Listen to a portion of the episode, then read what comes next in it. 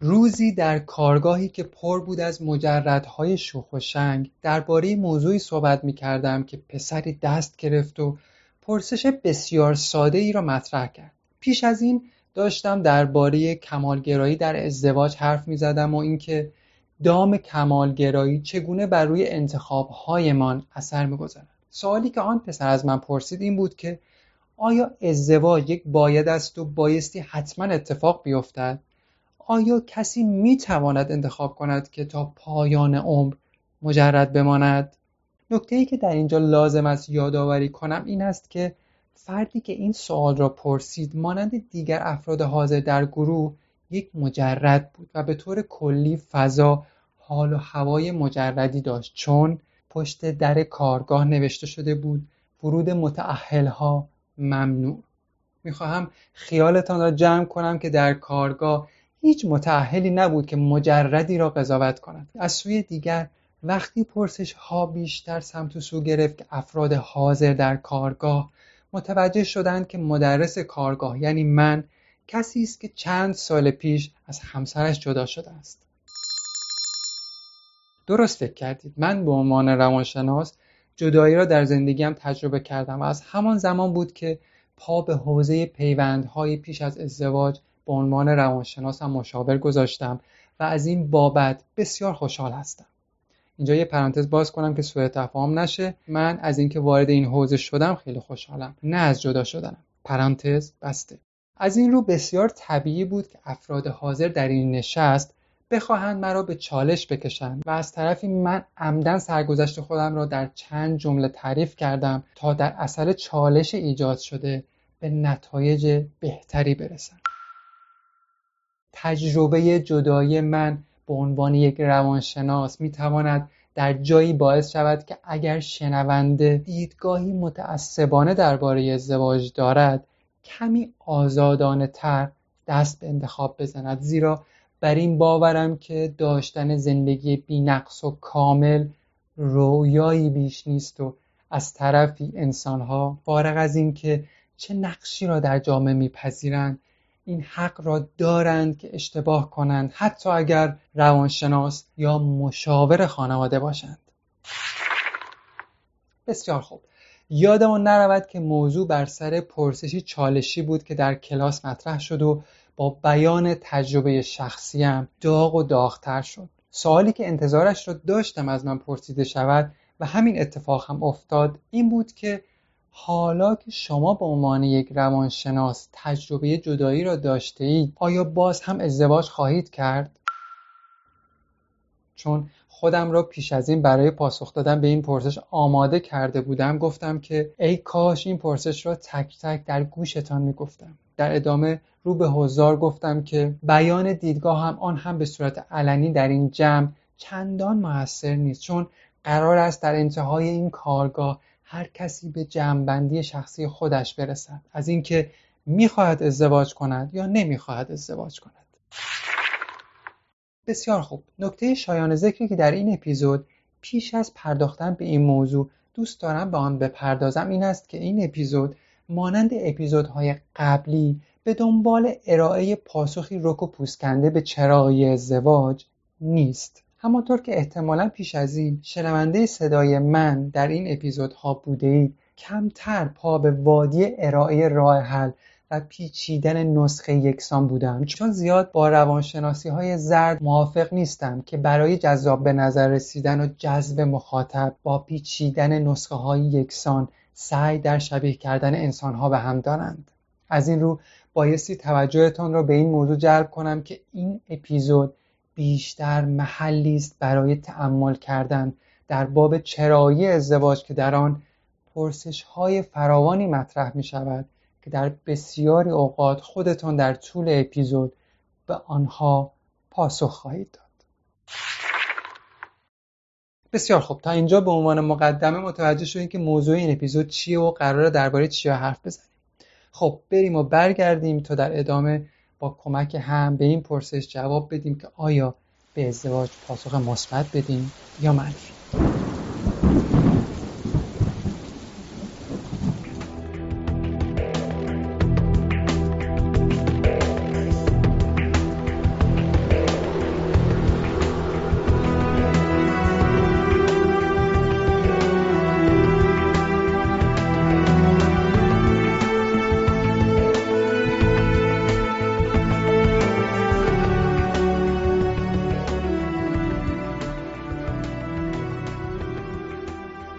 سلام. من وحید فرشیدپور هستم. این ششمین اپیزود از پادکست با همه و در فروردین ماه 1400 منتشر میشه. من در هر اپیزود به طور خلاصه درباره موضوعاتی مرتبط با عشق و پیوندهای عاشقانه حرف می‌زنم.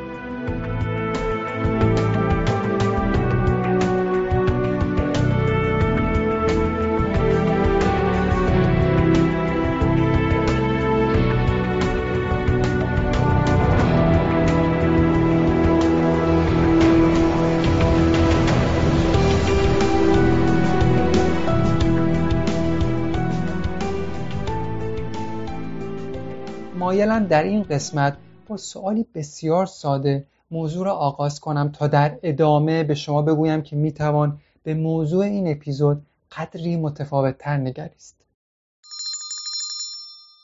سوال این است. ازدواج چیست؟ در پاسخ به این پرسش کلیدی مایلم چند گزینه در اختیارتان قرار دهم تا قدری متفاوت به این پرسش پاسخ دهید. این گزینه ها که به صورت پرسش مطرح می شوند از این قرارند یک آیا ازدواج یک باید است؟ دو آیا ازدواج یک انتخاب است؟ سه آیا کسی که به بلوغ جسمی و جنسی و استطاعت مالی رسیده لزوما شایسته ازدواج کردن هم هست؟ چهار اگر بتوانیم برای انسان ابعادی بجز ابعاد زیستی و مالی قائل شویم. آیا ممکن است به این نتیجه برسیم که انسانها در همه حال شایستگی قدم گذاشتن به وادی ازدواج همسرگزینی را ندارند؟ قدری درباره این پرسش ها تأمل کنید. در این پرسش ها نکات ظریفی نهفته است که اگر قدری بیشتر به آن بیاندیشید در نگاهتان به چرایی ازدواج تفاوت را تجربه خواهید کرد. گفتنی است که این اپیزود مانند اپیزودهای دیگر بیشتر به درد مجردهایی می‌خورد که تصمیم به ازدواج دارند و در این راه دچار سردرگمی هستند. اگر به سه پرسش نخست دقت کرده باشید در آن از سه واژه باید انتخاب و شایستگی سود بردم وقتی حرف از باید به میان می آید یعنی پای امری واجب در میان است و فارغ از اینکه فرد در چه سطحی است بایستی در نهایت به آن تن دهد؟ حال برای اینکه پی ببریم واجب بودن امر ازدواج از کجا آمده و چگونه در ذهنمان شکل گرفته است بایستی به نگرش های اعتقادی و مذهبی و تربیتی و از همه مهمتر به تجربیات آبا و اجدادمان در طول قرنها توجه کنیم که در اپیزودهای قبلی بسیار به آن پرداختم اما در پرسش دوم و سوم که از دو واژه انتخاب و شایستگی سود برده شده است به نظر می رسد که دیگر سخنی از باید و نباید در میان نیست. یعنی علا رقم این که باورها و اعتقادات و شیوه تربیتی و تجربیات آبا و اجدادمان ازدواج را به امری واجب و یک باید تبدیل کرده با این وجود ما همچنان حق انتخاب داریم که ازدواج بکنیم یا نکنیم. موضوع حق انتخاب زمانی معنا پیدا می کند که بتوانیم به طور جدی به شایستگی خود برای قدم گذاشتن به فرایند همسرگزینی و پروسه ازدواج توجه کنیم و از طرفی بتوانیم میان شایستگیمان برای ازدواج و حق انتخابمان به روش آبا و اجدادی تمایز قائل شویم. از آنچه گفته شد می‌توان چنین نتیجه گرفت که همه حق دارند ازدواج کنند ولی این بدان معنا نیست که همه صد درصد شایسته ازدواج کردن هستند. موضوع شایستگی برای ازدواج و تفکر درباره آن بدین جهت بسیار مهم است که می‌تواند قدری هوش و حواسمان را جمع کند و به قولی ما را سر عقل آورد تا به ورای ابعاد زیستی و جسمی و جنسی و استطاعت مالی خود سفر کرده و در ادامه برگزینیم که در حال حاضر برای ازدواج آماده ایم یا خیر. شاید تحت تأثیر گفته های من تا به این لحظه برخی به این نتیجه رسیده باشند که چندان برای ازدواج آماده نیستند یا به قولی در حال حاضر. شایستگی لازم برای پا نهادن به فرایند همسرگزینی را ندارند. فقط از یاد نبریم که در اینجا قرار است که هر کسی رها از دیدگاه های عمومی و رایج در جامعه به پاسخی کاملا شخصی درباره چرایی ازدواج برسد و از طرفی هدف زیر سوال بردن شایستگی افراد برای ازدواج نیست. همه ما جدا از شایستگیمان برای ازدواج حق داریم که ازدواج کنیم و هیچ کس حق ندارد این حق را از ما سلب کند. چه بسا که قرن هاست انسان از حق انتخابش به روش آبا و اجدادی بهره برده و دست به ازدواج زده و قرار است دست آخر ما هم کسی را به عنوان همسر برگزینیم و در ادامه به فرزندانمان یاد دهیم که کسی را برگزینند. بسیار خوب. حالا که خیالتان راحت شد که قرار نیست در ادامه کسی حق ازدواج کردن را از شما بگیرد خوب است که به بحث بازگردیم و به این موضوع بپردازیم که اگر در جایی به این نتیجه رسیدیم که در حال حاضر شایسته ازدواج کردن نیستیم چه باید بکنیم؟ یعنی اگر با مراجعه به متخصص یا مطالعه درباره خود و همچنین روابطی که تا اکنون از سر گذرانده اید به این نتیجه برسید که حالا وقت ازدواج کردنتان نیست تکلیف چیست؟ آیا هیچگاه نباید ازدواج کنید؟ امیدوارم تا به اینجای بحث قدری ذهنتان درگیر شده باشد. البته هدف در این اپیزود ایجاد مشغولیت ذهنی برای شنونده نیست. با این وجود این موضوع ناخواسته رخ می‌دهد و ممکن است برای برخی اندکی گیج کننده باشد و برخی بخواهند که همین حالا به ادامه این اپیزود گوش ندهند. این موضوع بسیار طبیعی است و برای من به عنوان فردی که در این حوزه مدتی کار کردم و کارگاههایی برگزار کردم بسیار عادی است. چون ذهن بشر امروز متفاوت از دیروز به دلیل گرفتاری در دامهای ذهنی حال و حوصله تفکر و تعمل درباره این موضوعات را چندان که شایسته و بایسته است ندارد. از این رو در بسیاری اوقات افراد بیشتر تمایل دارند افسار زندگیشان را به دست الگوهای کلیشه‌ای و رفتارهای عادتی و باورهای اعتقادی و تجربیات چندین و چند هزار ساله آبا و اجدادشان بسپارند. با این وصف بعید نیست که فردی در این میان یافت شود و بگوید ازدواج است دیگر نیازی به این همه آسمان و ریسمان بافتن ندارد. نباید سخت گرفت مگر ما چقدر عمر می‌کنیم که ذهنمان را با این موضوعات مشغول کنیم؟ اگر به چنین فردی در مسیر همسرگزینی برخوردید یا خودتان فردی هستید که در این مسیر چندان به خودتان سخت نمی‌گیرید می توان یک نتیجه گیری کلی گرفت که احتمالا سرتان به قدری شلوغ است که وقت برای گذاشتن برای موضوعی ارزشمند مانند ازدواج ندارید. به نظر من ایستادگی در برابر نیروی چندین و چند هزار ساله آبا و اجدادی و همچنین باورهای چند صد ساله مذهبی درباره ازدواج چندان به ما اجازه نمی‌دهد که درباره چرایی ازدواج آنگونه که شایسته است تأمل کنیم و این موضوع دقیقا همان موضوعی است که مرا بران داشت که اپیزودی را به آن اختصاص دهم.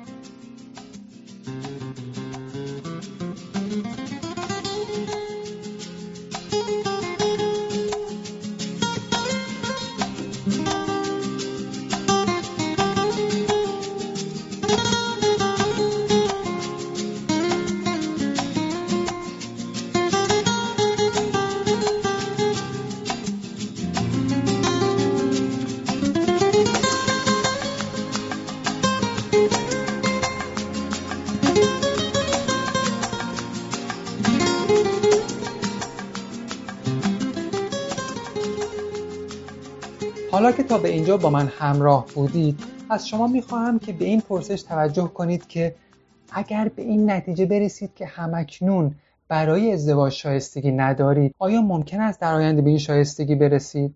از یاد نبریم که در اینجا کسی تمایل ذاتی انسان را برای همسرگزینی زیر سوال نمی‌برد. آنچه من دوست دارم در این اپیزود به آن توجه کنید این است که برای تصمیم گیری بهتر و آگاهانه تر قدری ازدواجتان را به تأخیر بیاندازید. با این تأخیر قرار است که مسیرتان را برای پانهادن به فرایند همسرگزینی رسد و هموار کنید که البته ممکن است هیچگاه نتوانید این کار را انجام دهید. گاهی این موضوع می‌تواند به قیمت مجرد بودن و ماندن تا پایان عمر تمام شود. آنچه در این پادکست ارزنده است که به آن توجه کنید ازدواج کردن یا نکردن نیست بلکه توجه به این موضوع است که ما در عمر کوتاه خود چندان جا برای اشتباه کردن نداریم. مخصوصا اشتباهاتی که عواطف و هیجانات و احساساتمان را درگیر می کند زیستن در عصر حاضر که با انفجار اطلاعات و تکنولوژی همراه است شکل متفاوتی از زندگی کردن را میطلبد. این موضوع بدون شک روی تمام ابعاد زندگیمان اثر می‌گذارد و میطلبد که رقصیدن به ساز آن را از همکنون یاد بگیریم و به فرزندانمان هم یاد بدهیم. جالب است بدانید این تأثیرات به شکل ویژه‌ای روی انتخابهای عاطفیمان اثر می‌گذارد. انتخاب شغل، انتخاب همسر، انتخاب دوست، انتخاب همکار انتخاب جایی برای سکونت انتخاب رئیس جمهور و بسیاری از انتخابات دیگر که مستقیم و غیر مستقیم احساسات عواطفمان را درگیر می کند همگی به شکلی متأثر از رشد فزاینده تکنولوژی در عصر حاضر است که می توان از روی آن درباره شایستگی خود یا حتی شایستگی یک ملت قضاوت کرد. نمی‌دانم در اپیزودهای قبلی در این باره حرفی زده ام یا نه اما مفید است که بدانید برخی با وجود اینکه مدعی زندگی مدرن و پیشرفته هستند اما همچنان بر پایه باورهای کهنه و آبا و اجدادی در گزینشهایشان عمل می‌کنند. این در حالی است که بافت زندگی انسان امروز با توجه به رشد و پیشرفت‌های علمی دیگر پذیرای باورهای نخنما و اساطیری و آبا و اجدادیمان درباره ازدواج نیست. زندگی کردن و زیستن به سبک امروزی از یک سو و انتخاب کردن به روش پدران و مادرانمان در گذشته احتمالا کاری است کاملا بیهوده. شما می توانید گوشی هوشمندتان را از جیبتان بیرون بیاورید و گاهی مانند من قرقر کنان از افتضاح بودن ارتباطات مجازی بنالید و از سوی دیگر وقتی حرف از ازدواج یا انتخاب شریک عاطفی برای بلند مدت به میان میآید به سبک و سیاق آبا و اجدادتان رفتار کنید. از طرفی انسان امروز متفاوت از انسان دیروز تاب و تحمل رنج و درد را ندارد. با این حال بسیار جالب است که همچنان بر کشتی شکسته آبا و اجدادش سوار است و به شکلی مدرن و امروزی برای بقا و زنده ماندن می جنگد. در حالی که همگی بر این باوریم که ما مانند آبا و اجدادمان نیستیم و خود را روشن فکرتر و آگاهتر می‌دانیم و کیفیت زندگی بیشتر از کمیت آن برایمان مهم است با این وجود هستند کسانی که همچنان دارای تفکرات روشنفکرانه هستند اما در عمل برای انتخابهایشان پایشان را دقیقا جای پیشینیانشان می‌گذارند. البته در اینجا قصدم این نیست که همه انسانها را با یک چوب برانم چون هستند کسانی که به چرایی ازدواج در زندگی شخصی خود پاسخ منحصر به فرد خود را دادند. با این وجود انسان امروز تکنولوژی را به سان کودکی نوپا